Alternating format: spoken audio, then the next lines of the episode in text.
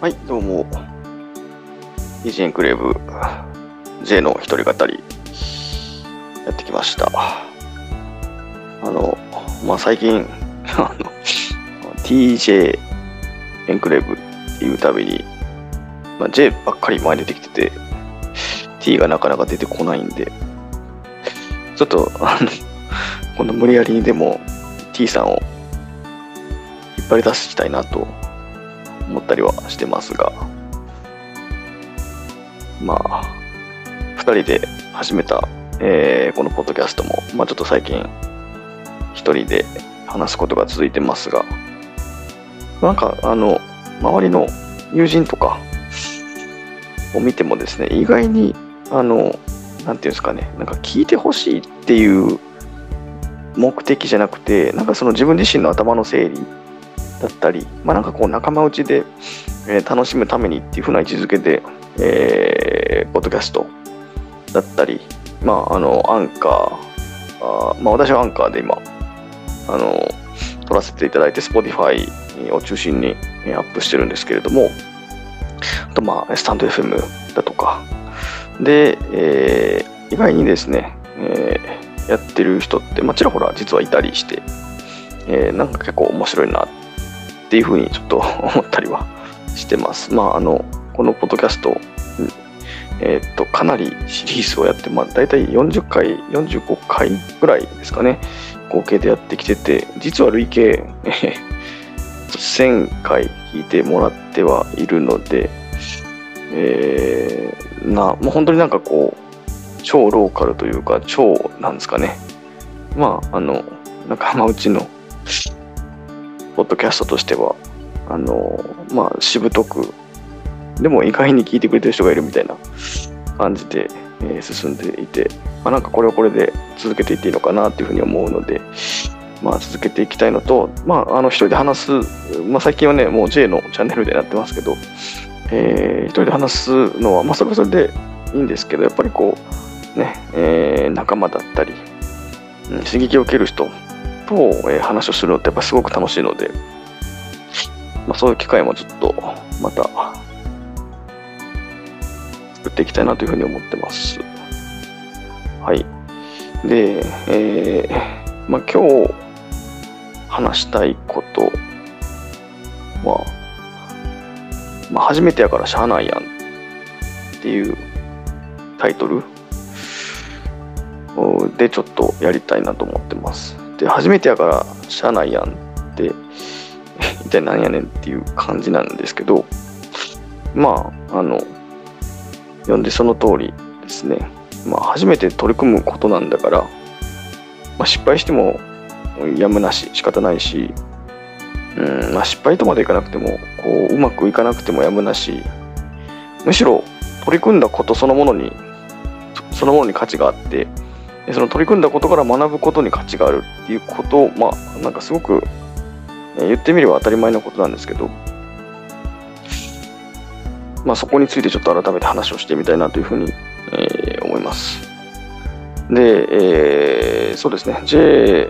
としては、まあ、昨年の今頃えー今この収録が10月の2022年10月の頭なんですけど、えー昨年の今頃2021年の10月頃に、えーっとまあ、前職ですね、えー大手のインフラ会社の、まあ、当時の上司に、えーまあ、退職するという旨を伝えました。で、えーまあ、そこから1ヶ月1ヶ月半ぐらいちょっとまああんまり綺麗なあの仕事の引き剥がし方はされなかったんですが、まあ、そうですね、そこで仕事を、まあ、前職での仕事を終えて、今、新しいキャリアを、えーにチャレンジしているというふうなところです。で、まあ、前職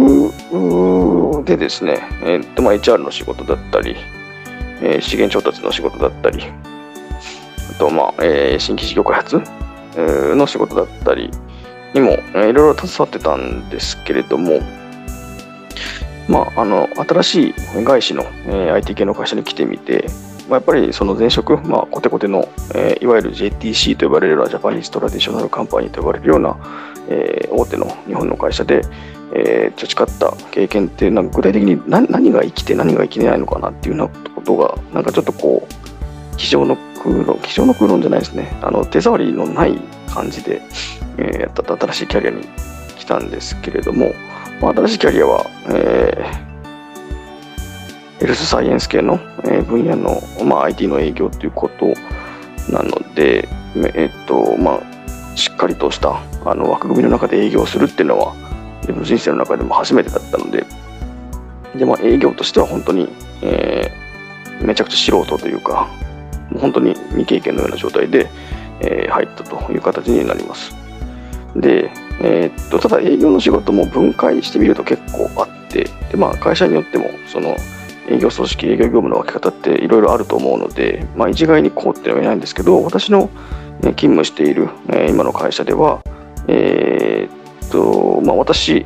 の役割はですね、いわゆるその、まあ、開拓もそうですし、えー、クロスセル、アップセルもそうですね、既存のお客さんに、えー、っとまあ、製品を上積みしてもらったりだとか、違う製品を売るっていうようなところも、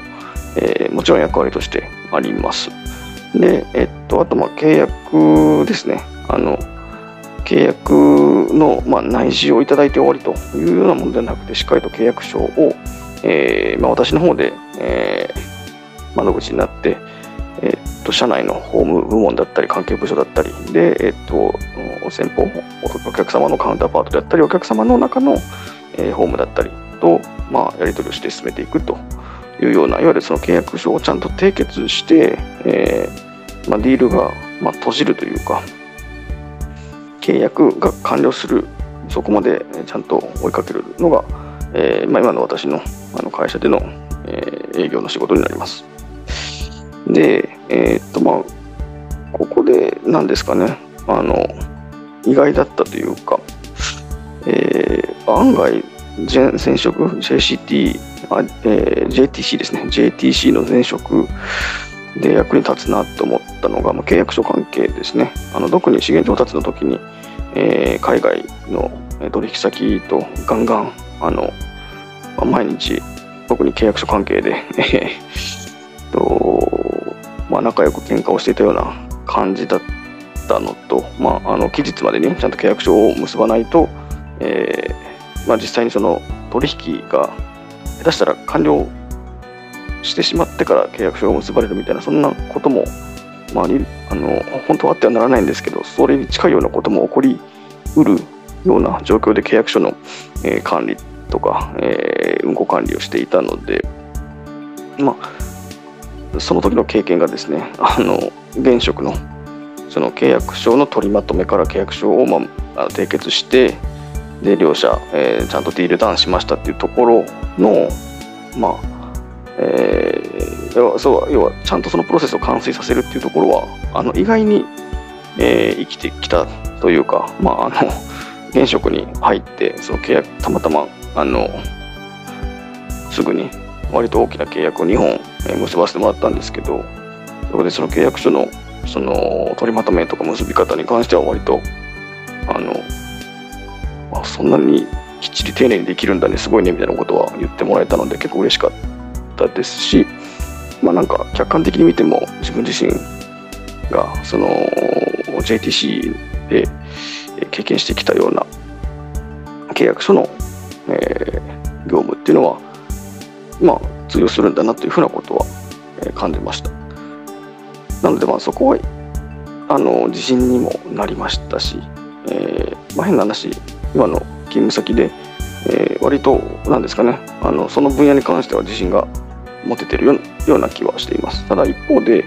えーまあ、その営業のお仕事の中でも、まあ、新規の開拓であったり、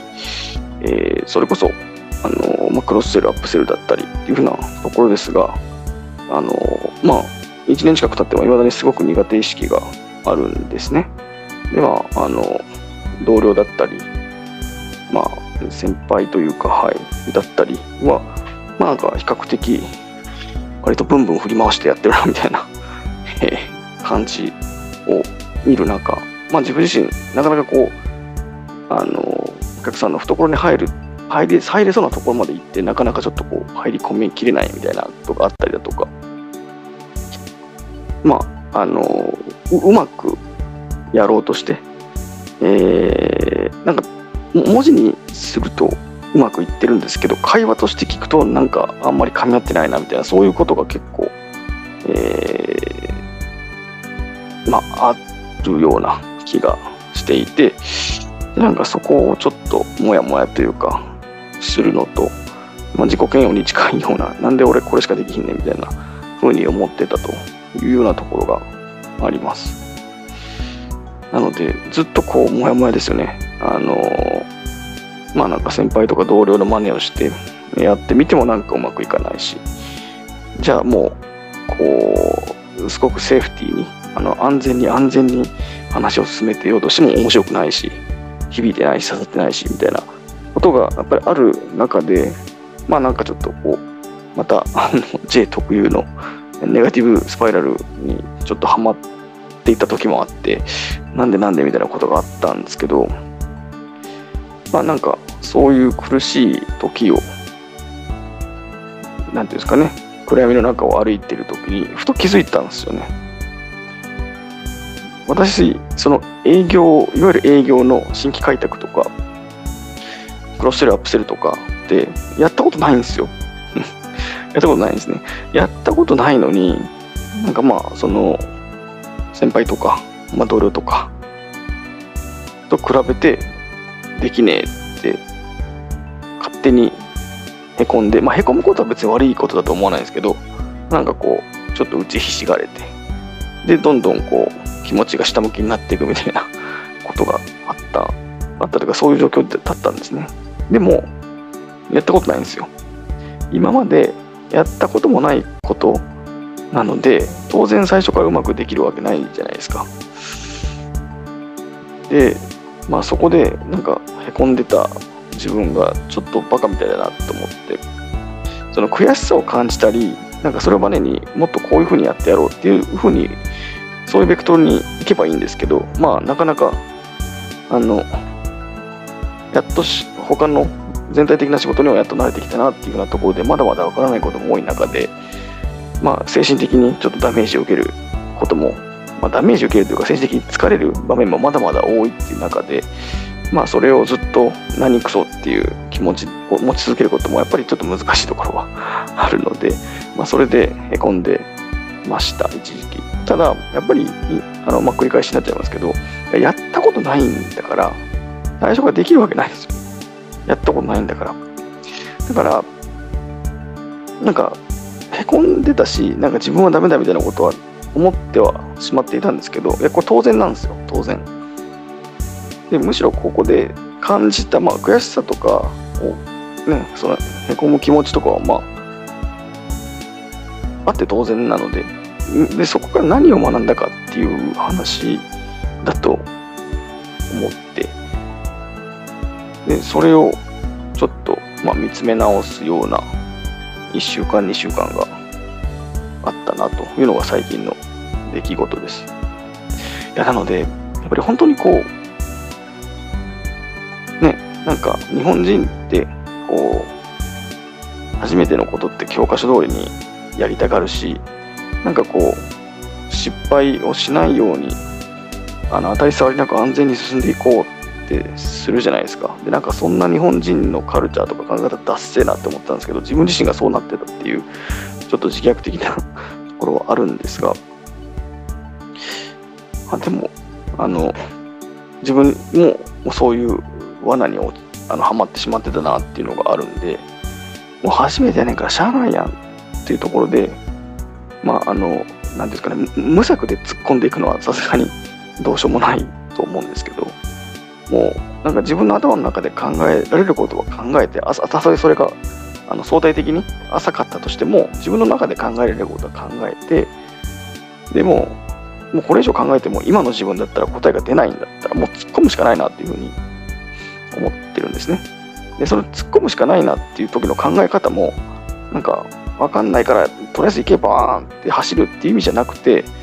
ここまでやったけどもうあとはもう失敗から学ぶしかないっていうその自分が傷ついた後にその、まあ、地面に倒れて、えー、その倒れたところでなんですかね身につけたそのスキルというか倒れたところにあった何かを掴み取りに行くっていうことを、まあ、やっぱりまだ当分はしないといけないんだろうなというふうに思ってます。で、あの、まあ、そういうふうに失敗をして、そこから学んでいくっていうことは、個人的に今まで、あの、ずっとやってきていたっていう自負があったんですが、やっぱり年齢も重なって、あの、ちょっとこう知らず知らずのうちに逃げ腰というか、守りに入ってた自分がいたなっていうことは、あの、やっぱりこう気づかされたんで、まあ年齢的にはね、あの、37で、あの、もう若いとは決して言えないんですけど、まあ、失敗はまだ許される年齢だと思ってますし、まあ、たとえ失敗許されない年齢ですって言われても失敗しながら学んでやるっていう気持ちにはもう今なってるんで、あの、そういう気持ちで、要は、やっぱ失敗しないと学べないことってあるし、失敗しないと染みつかないことってやっぱあるんですよね。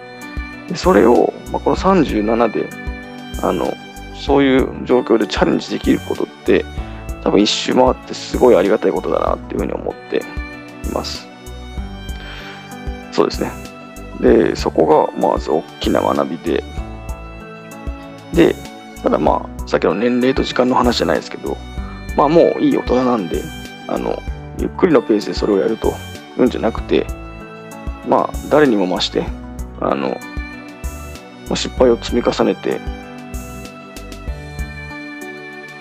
場数をなんとか多く作って踏んでっていうことを、まあ、やっていかないといけないなと思いますし、なんかそれを自分自身に改めて課していこうかなというふうに最近思ってます。そこからの学びが本当に得たいですし、まあ、傷ついて泥だらけになって血だらけになっても学ぶことってありますし逆にその状態で学ぶことって一番自分を奮い立たせて成長してさせてくれることだなと思うんで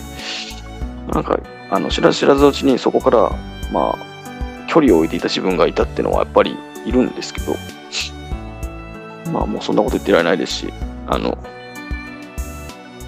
そこから何ていうんですかねなんか小さな学びをコツコツ積み重ねていくっていうのはもちろん大事なんですけどまあ一発ショットなんていうんですかね、あの、し死に物狂いでチャレンジして、血まみれになって、あの、ポイントオブノリターンを超えるか超えないかぐらいのことをやってもいいっていう、それぐらいの気持ちをちょっと持って進んでいこうかなと。でそういうふうに爆発をちゃんと重ねていこうかなというふうに、えー、思いましたというのが最近の知恵の気づきであり、学びであり、まあ、自分自身との対話の中で出てきたお話です。ですね。で、まあ、なんか、あの、まあ、私のように、なんですかね、こう、まあ、ある程度年齢がいって、失敗をすることを、うん、恐れてというか、恐れてるわけじゃないんですけど、失敗から距離を置いてっていう、距離を、失敗から距離を置くのが上手になってしまっている人ってすごいたくさんいると思うん。で、まあ、JTC だったり、まあ、JTC に限らず、あのまあ、一つの組織グループに長くいると、そういうふうなスキルってどうしても身についちゃいますし、その力学的にそういうふうなベクトルにあの動いてしまうっていうのは、それはもう分かる、理解できる話なんですけど、まあ、だからといって、ずっとそこにいても、やっぱり学ぶものが、成長するものがないので、なので、まあ私のような、なんですかね、37のおっさんでも、こう、まあ、新しいことにチャレンジをして、あのー、まあ、失敗と距離を取らず、逆に失敗と近い距離感を保ちながら、うまく失敗を利用して、這い上がっていくっていう、まあ、まだそれができてないですけど、這い上がっていってやろうっていう、なんか人間というか、そういう考え方を持ってる37のおっさんがいるっていうことだけでも、まあ、なんかその事実だけでも、なんですかね、まあ、勇気になったら嬉しい。まあ、自分自身で言ってる部分もあるんですけどね、勇気になったら嬉しいですし、なんか別に笑ってくれても全然いいんですけど、なんかそういうふうに、あの、チャレンジしてるおっさんを見て、俺も頑張ろうとか、俺も、まあ、とりあえず失敗との距離縮めて、失敗うまく使ってやろうみたいな感じのマインドになってくれる人が一人でもいたら、結構嬉しいなと、はい、いう感じで、ちょっと最近思ったので、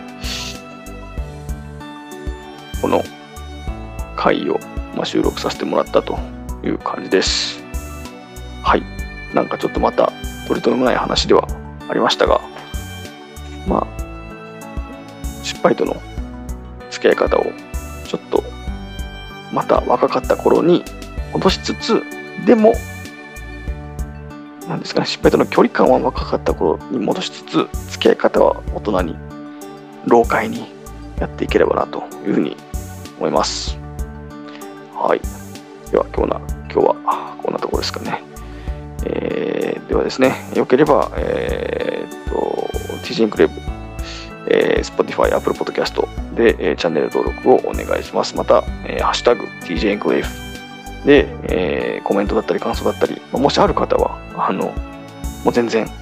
どんどん送ってください。めちゃくちゃ、はい。あの、まだ一回も来てないですけど、まあ、いつか、3、40年ぐらいしたらいつぐらい来るかもしれないですね。はい。その日を目指して、はい。また、これからも、えー、細々と、でも、コツコツと続けていこうかなというふうに思ってます。それではまた。バイバイ。